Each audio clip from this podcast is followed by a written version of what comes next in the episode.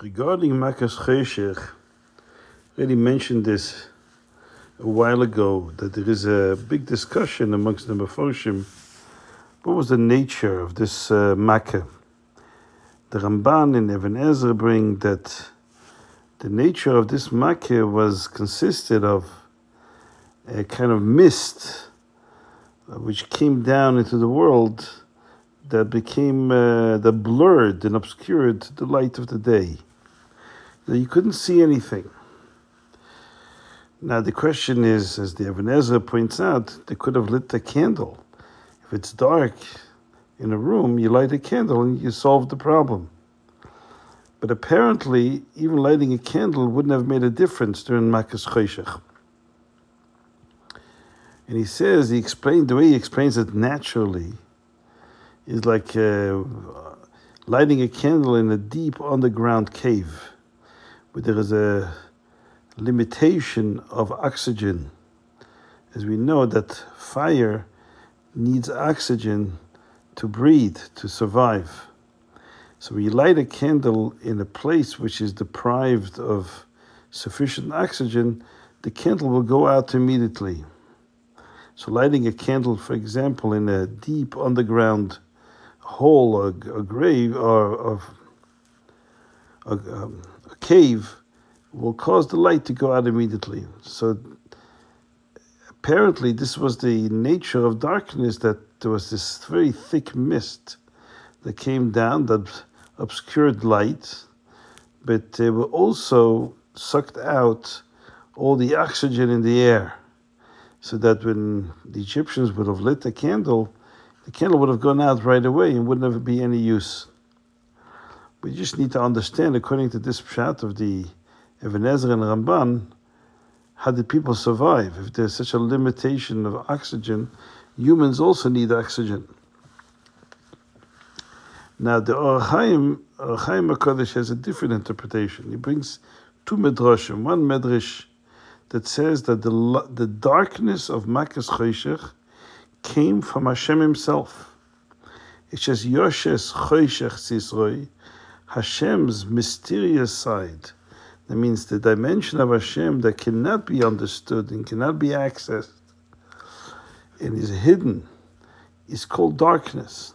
Now, ordinarily we call the hidden side of Hashem darkness because to us it's it's it's a mystery, it's darkness. We can't access it. But that source of hiddenness of Hashem is the source of darkness down here. When Hashem exposes His hiddenness, then the result of that in the physical world is physical darkness. When Hashem is reveals His Choshech Sisroi, then you have Makas Choshech down here in the physical world. But we see that the Jewish people did not have darkness. So how come they had light where the Egyptians had darkness? So we'll see in a moment. But he brings another medrash. The Or brings another medrash that says the darkness of Makas Choshech came from the darkness of Gehenim. Says the Or HaChaim that these two medrashim are not contradictory with each other; they actually complement each other, because we know there were two types of darkness during Makas Choshech. The first three days, they couldn't see each other, but the last three days, they weren't even able to stand up, so thick was the darkness. So he says the first three days the darkness came from Yoshes Choshech Sisrei, from the hidden side of, uh, side of Hashem, from a very lofty place. The last three days, but they couldn't even move, that came from the darkness of Gehenna. He doesn't explain exactly why the difference between these two types of darkness resulted in these different two different types of darkness in Mitzrayim, one where they couldn't see each other and the other where they couldn't even get up. In Kedushas Levi, there's a beautiful, beautiful uh, insight into this, which really can shed more light on what the Or HaChaim HaKadosh is saying. He says, what does it mean that Hashem revealed His hidden side? Yoshes Choshech Sisrei. His hidden side is so hidden and concealed from us, we refer to it as darkness. But that source of Hashem's hiddenness when it's revealed down here, it becomes physical darkness, a darkness that's destructive. So he explains it like this. We see in Chazal, for example, Shimon Bar Yochai, when he was in the cave for 13 years, because somebody, a Jew, told on him to the government, the Roman government, what he had said in the Beis Medrash. He had expressed himself in a negative way, in a critical way against the, the Roman government. And as a result, he ended up running away, fleeing for his life, and he spent 13 years in a cave. So the Gemara tells us in Shabbos that Reb Shimon Bar Yochai came out of the cave. A while later, he met this guy, Yehuda ben Gerim, who was his rep- reporter, the guy who reported on him to the government and caused him all this trouble and grief. So it says, Nosam Ba'enov, Reb Shimon Bar gazed at this guy, uh, V'nasa Gal Shalat That means he passed away. So the Chaim HaKadosh, the Kedushas Levi explains, what does it mean that uh, Shimon Bar looked at him? The gaze of a tzaddik is a holy gaze. How come that from a gaze of a tzaddik, something so destructive happens that somebody, a Jew, dies from it? And besides, where the Shimon Bar Yochai was trying to punish someone, it's not the behavior of a tzaddik to try.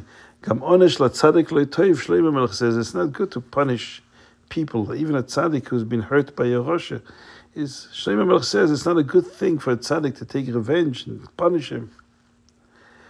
So the uh, Levi Yitzchak says like this. We know there's such a concept in the Medrash that uh, says Malachim who were doing something which wasn't appropriate, or they were critical. It says Hashem Hoishit Hakadosh Baruch Hu Etzba Aktana, Etzboy Aktana v'sorfan. Hashem revealed, exposed these malachim to a tiny little finger. That's a metaphor, saying that Hashem exposed malachim to a measure of divine light that was beyond the light that was commensurate to their existence. In other words, every being exists because of the divine light that sustains it. And the limitations of that being is a result of how much limitation was imposed on that source of light that is responsible for his creation. So things that are more limited, more physical, more material, uh, it means that the light that is responsible for their creation is more limited and more restricted. If that being is exposed to a light that is beyond the constraints of his existence, then he becomes null and void. He becomes a he expires because he cannot exist in the face of such an overwhelming exposure of divine light. That's the meaning that Hashem reached to these malachim. He exposed them to a greater measure of light than they could handle, and they softened. They, they were consumed. Same thing with Rav Shimon Bar wasn't trying to punish Yehuda ben Gerim, but Rav Shimon was, a, of course, a tzaddik. Uh, and when he gazed, it was an emanation of kedusha that came out of his gaze. The gaze of a tzaddik emits kedusha, holy light, but the light was so intense that, in uh, commensurate to the level of uh, uh, that this uh, Yehuda Megerim had, it was too much for him to handle, and that's why he died. He died automatically, not because of Shimon was trying to hurt him, it's because he was exposed to something that was immensely uh, overwhelming, way beyond the limitations of his being, given the level of his coarseness and perhaps evil uh, that the man had inside of him. He couldn't handle the intensity of the light that emanated from Shimon gaze. This explains also what it says in the Gemara, when Mashiach comes, Shem will yotzi chama He'll take the sun out of its uh, sheath, of its uh, cover, of its shield, and it says tzaddikim uh, will rejoice and will be healed and will have great joy and benefit from, from that extra light that will be exposed to them. In Rishoim that same light will be a source of judgment against Rishoim. So he said, what does that mean? When a great overwhelming light is revealed, so those that are not susceptible to it because they're so limited and so coarse and so vulgar, so they can't handle it. So they disintegrate from the intensity of, of the light that they're being exposed to. Whereas tzaddikim is the opposite because they are uh, able to handle such a light.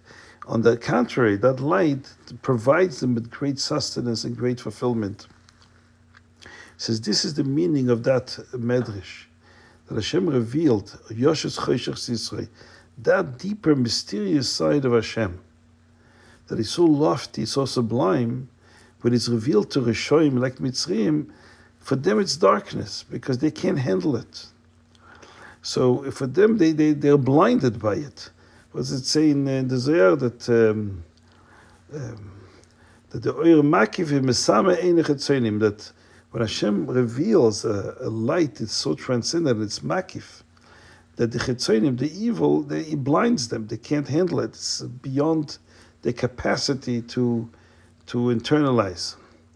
So that's the Yidden. So the darkness for the Yidden who are on a different level, that same source in God, in Hashem, that caused darkness for the Egyptians, was the source of light for the Jews. So that explains the pasuk. For the Egyptians was darkness. There was light. Not that it was light like they had everyday light, that there was no darkness for them. But the pasuk is saying no, there was extra light in other words, that same Makas Choshech provided that extremely lofty light to the Jewish people. And that same light, when it reached the Egyptians, it blinded them and made them sit in the darkness.